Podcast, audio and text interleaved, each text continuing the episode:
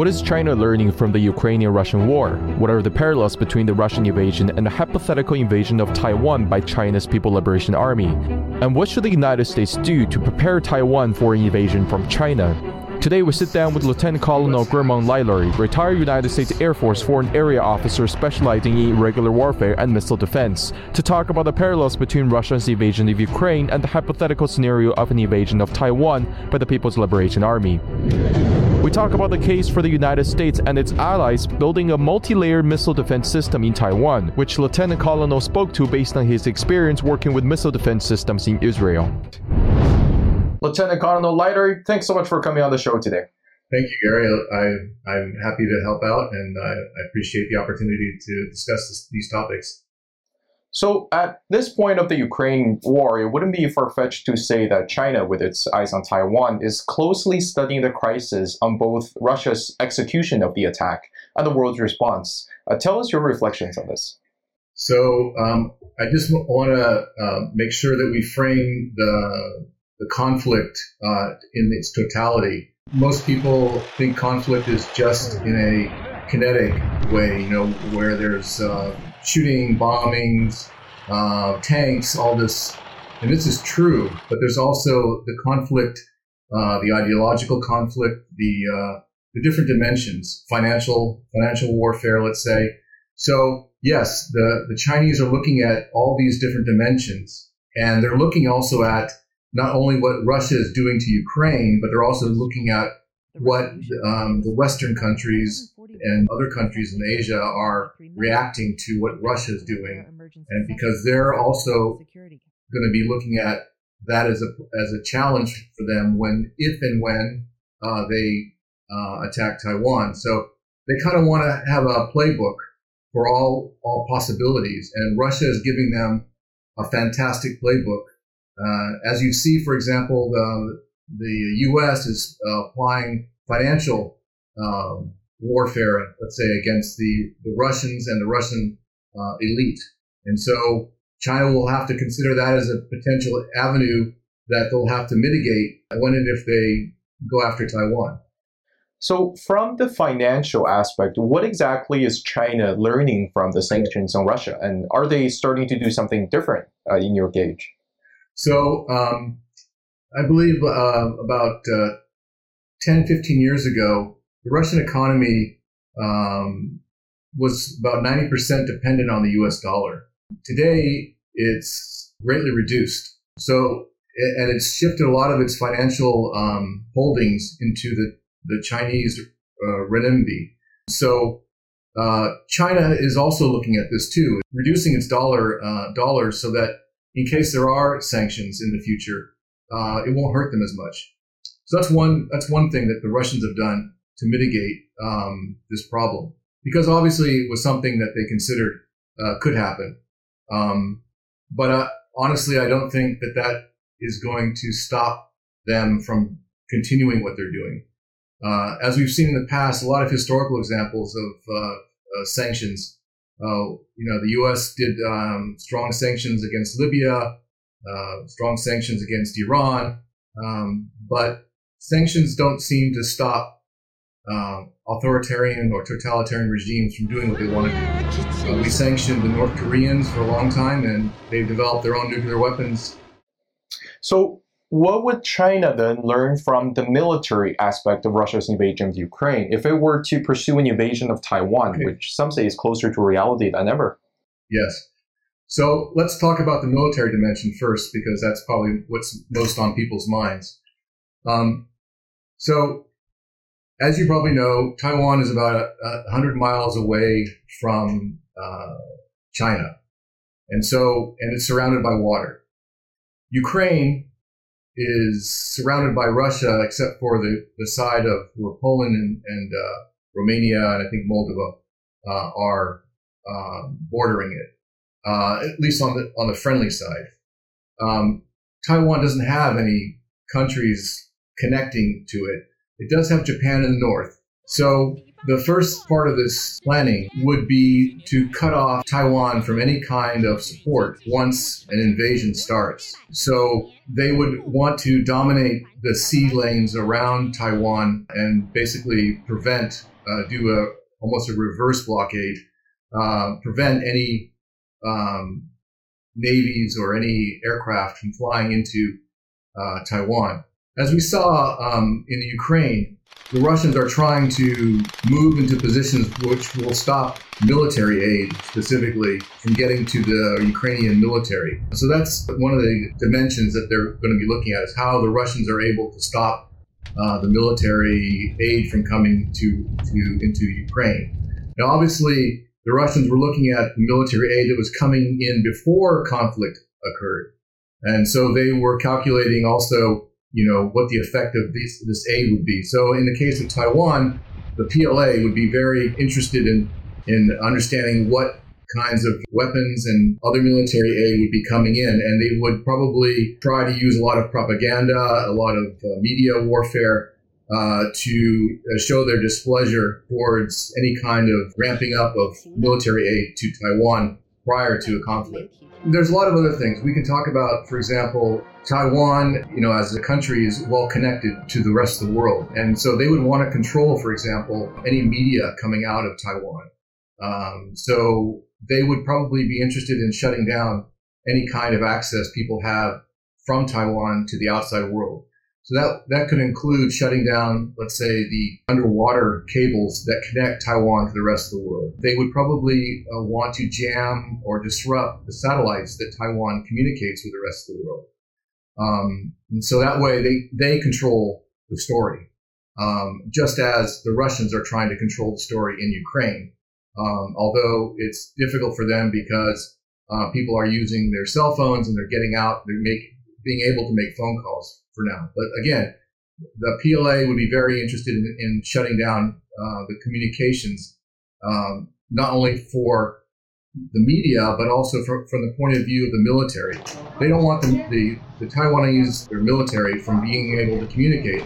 For example, they don't want to be able to readjust their, let's say there's an invasion coming in the north or the south, and they, they would want to prevent the Taiwanese from knowing about something. So by shutting down communication, it also shuts down their, uh, the, the, military's ability to adapt to the situation. There will also, as you probably have read, there were missile strikes by the Russians into Ukraine. There were some long range shots, and there were also some short range uh, miss- missiles being used.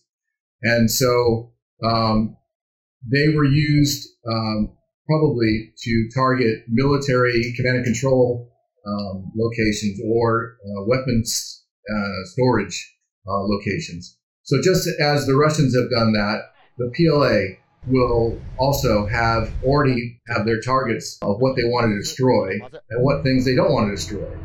Because just like the Russians, I don't think the Russians want to do completely destroy the, Ukraine. I think they want to, um, in my opinion, they either want to uh, take it over, which is less likely, or they want to sue for sue for peace in the sense they want to sue for a commitment by the Ukraine not not to join NATO. Um, and so, just like that, the PLA will also not want to destroy everything in Taiwan. They will want to destroy only things that will prevent or or uh, stop them um, from invading. So there are things that they won't destroy. For example, maybe they won't destroy an airport. Maybe they won't destroy a port. Maybe they won't destroy certain certain important things. For example, they probably don't want to destroy microprocessing chip plant, the TSMC plant that's in Taiwan. So the, PLA have, have, already done this. They've already done the you know call order battle and targeting the whole targeting system against um, Taiwan. Um, but what they'll look at in terms of the Ukraine is how successful uh, were the Russians and what did they miss and what did they, what mistakes they did and what things they were successful at. Um, I think it, it, it's a parallel uh, analogy because I don't think the the, uh, the, Russians want to destroy Ukraine. For example, there are there are uh, 17% of the population in Ukraine is Russian. That works a million plus, maybe almost two million uh, Russians that are in Ukraine. There are about half that of Ukrainians in Russia. And so, and also Ukrainians and Russians are, are both Slavs. And if you listen to a lot of the people um, observing the war who are Slavic, they they uh, are very disappointed in Putin because he's killing his own people. Um, and so, in the same sense, the PLA uh, view the Taiwanese as being part of China. That that's their perspective. Obviously, the Taiwanese don't believe that. And so, I don't think that they're going to try to decimate Taiwan, but they will, like I said, target the things that will affect them. For example, they will look to knock out the surface to air missiles that Taiwan has, both the Taiwanese indigenous surface to air missiles and the Patriot systems that Taiwan has. Either destroy or degrade them to the point that they're not able to function. Interesting, if you noticed in Russia, the uh, Russian Air Force has not been very active over the Ukraine. They have thousands of aircraft that they could use, but they're not bombing um, like a you know World War II scenario where they're just uh, taking out and carpet bombing Ukraine because, like I said, they are interested in not doing that. They're trying to either take it over or sue for peace. So I think in the same way, the PRC or the CCP is going to look, take a look at Taiwan. They are going to uh, want the Taiwanese to give up. That's what they want. Um, in this in this case, though, it's more severe than the Ukrainian case, but I, because I think that obviously the CCP just wants to take it. They don't want to sue for not joining, let's say, uh, an alliance with the United States. They want to take that step and control it. So, in addition to the, let's say, the air side, PLA Navy will be looking to deal with the threat that the Taiwanese Navy poses towards them. For example, the Taiwanese have a few submarines, and they're going to have a few more submarines in the next couple of years. And so um, they're going to be worried about their ships being sunk. Um, and so the Taiwanese have a, have a formidable defense system that caused the PLA to lose in a lot of different areas. But what the advantage the PLA has is mass. They're able to have huge number of forces to pull to accomplish their task. They're asking the Russians to give them probably, this is my supposition, based on the joint statement on 4 February that uh, says that the um, PRC and, and Russia are basically best friends forever, and that they will um, work in every way that they think is important to accomplish their, their goals. And the Russians in that in that document said that they agree that Taiwan is not an independent country and that it should be part of China. And China in that document says basically that they think that NATO is a bad thing. And so in effect, this is this was signed on the fourth of February, um, three weeks basically before the attack on Ukraine. So the Chinese knew about what was going to be happening, and I suspect, again, this is my personal opinion, is that the Chinese agreed to not only get information from the Russians, but they also are probably paying uh, for whatever costs that the Russians have agreed uh, to do this activity, which is in their interest as well. So I want to bring up uh, one of your publications that Taiwan uh, Global Taiwan Institute, and it says one way for the United States to proactively strengthen Taiwan's defense in response to this increasing aggression from the Chinese Communist Party is to build a layered air and missile defense system for Taiwan. Uh, give us an idea of what this will look like. Missile defense requires uh, different types of defending missiles based on the threat. I'll use Israel as an example because they have the most advanced uh, missile defense system in the world, even much more sophisticated than the United States as a nation. So the short range rockets, let's say up to uh, 40 kilometers or about uh, 24, 25 miles, require uh, a much smaller and uh, rapid response because the range is short and you don't have much time to deal with it. There, uh, so those are short range. Taiwan won't be affected by short range rockets until the PLA land in Taiwan and set up their own missiles and rockets to be used on Taiwan.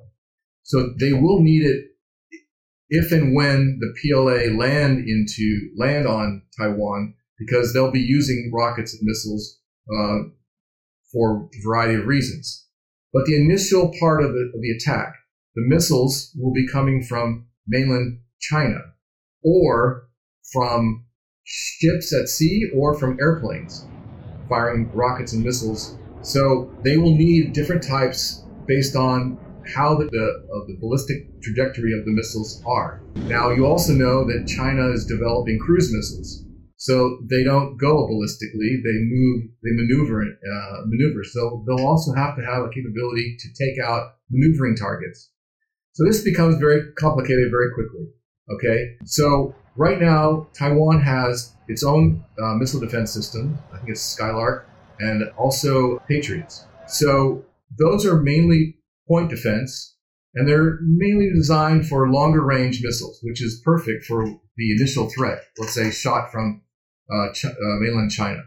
Um, but they will also need um, um, shorter range um, missile defense systems and longer range ones um, because uh, these systems are only for point defense. So ma- mainly, let's say uh, a city or a base. That's what they protect.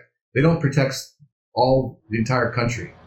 This is where my suggestion comes in to augment the current capabilities that Taiwan has, they need a much longer range missile for the long, very long range missiles that we fired from uh, mainland China. So these systems the U.S. has are, are Aegis um, and also uh, THAAD. Um, Aegis is on ships, and THAAD is the Army system. And so my recommendation would be for um, at some point in the future, hopefully sooner than later, the U.S. would set up um, uh, Aegis systems uh, near the shore of Taiwan, protect uh, Taiwan from missile uh, missile attack, and this would have a much broader coverage of Taiwan than the current systems of Patriot and uh, Taiwanese indigenous systems. For example, if there was a, a long range missile that was targeting some place in Taiwan that, that didn't have the, the coverage that Patriot had, this missile could intercept it, especially if it was an important uh, target, let's say a city, uh, because you can't protect every place everywhere uh, with all these uh, systems that are currently in Taiwan. Um, so the Aegis and the THAAD would give them the ability to defend, let's say, places that uh, are not necessarily defended, or let's say they are defended, but they run out of missiles. And so, as a backup, to those systems, um, Aegis and THAAD could also uh, support. Um, now, but in order to do all this, they need to be connected to the Taiwanese military. And so and they need to train and they need to practice and they need to make sure they know the capabilities of all the systems and work together. So that would be sort of an initial uh, phase. Now, this, this phase uh, of missile defense is probably, in my opinion, the least aggressive act that the U.S. could do because it's defense, missile defense. It doesn't attack anything uh, uh, China. It's only attacking things that are coming from China. And so we deployed THAAD system to South Korea. The CCP uh, screamed and yelled, complained.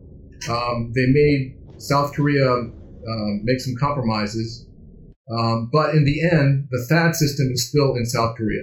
That's the bottom line, in my opinion. So Aegis is also going to be uh, in uh, Guam. Unfortunately, Guam is too far away for those missile defense systems to protect Taiwan. These systems have to be uh, near or are on Taiwan. Um, so that's that's an initial uh, concept that I would recommend. Um, the other stuff, um, I think there are plenty of military planners that, that probably have thought of other other ideas. But that's an initial step that I think is probably the smartest thing to do. And it also sends a message to the CCP that the U.S. is is going to protect Taiwan, and so that decision has to be made. That that has to be made. And um, the problem with the ambiguity of the um, Taiwan Relations Act is that that ambiguity is still there. And we could perhaps even do the deployment without even saying we're going to protect Taiwan. We can say we're deploying our, our ship off the coast of Taiwan and that's where it's going to stay. We don't have to say what its purpose is. We can just do it. So, you know, there are a lot of ways of doing things. Uh, so last question here. You published an article at the Jewish Policy Center, which you ask in which you ask if Hong Kong was for breakfast, Taiwan is for lunch, then what's for dinner? Tell us what you mean by this. So I think that the encroachment uh, that the PLA specifically and also the CCP, they're doing also commercial activity.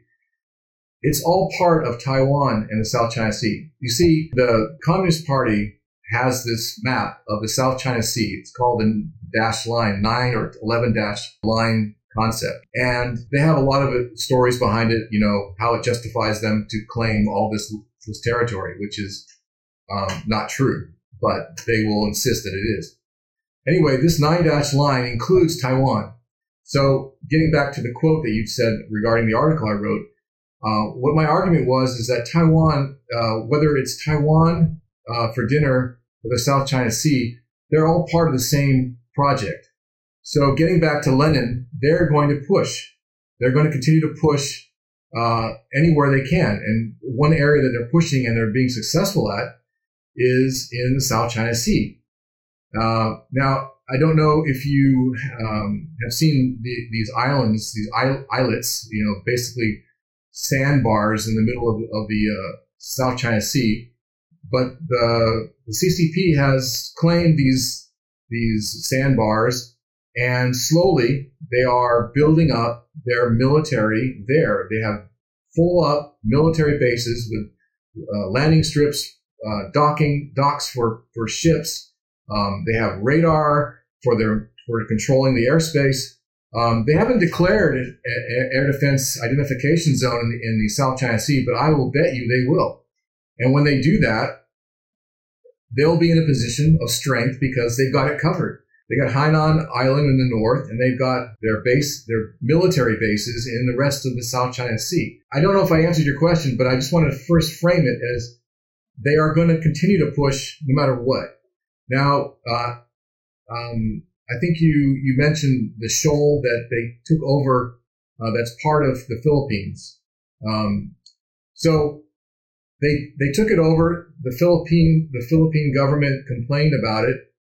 Uh, it went to the UN um, court, and the UN court said that the Philippine government is correct that it's not should not be part of China, and the Chinese are still there and they still use it. They haven't. The one thing that they've stopped, going back to Lenin's quote, they stopped because President Obama, 2012, asked them not to develop it. And so they haven't. But that doesn't mean they won't. And so it's possible that during this current administration, the Biden administration, that they might start doing something on that shoal.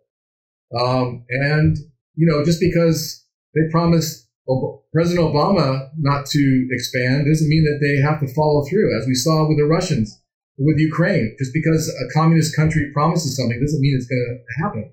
So they will continue to push. They will continue to expand. They will continue to harass uh, ships. Uh, one of the things that they are doing is uh, is because they claim this huge area. They are interdicting any country, specifically Vietnam, Philippines, Malaysia, all these countries that have EEZ, exclusive economic zone claim on the on the sea. They are harassing these ships and they're preventing them from doing any drilling, for example. They only allow drilling if they are part of the company. So um, uh, these countries, okay, the Philippines, Vietnam, Malaysia, also Brunei, they they are all suffering from the pressure that the that the CCP is applying to them, whether it's through their military or through their economic pressure. The, the CCP, uh, I've heard statements from them saying that, that the South China Sea is like their Persian Gulf. So they envision controlling this area and ex- exploiting it to the max. Uh, and again, if, if somebody doesn't stop them, they're going to continue to push and push and push until they find steel. That's the way they're operating. They're following Lenin's concept. Lieutenant Colonel Lailari, thanks so much for coming on the show today.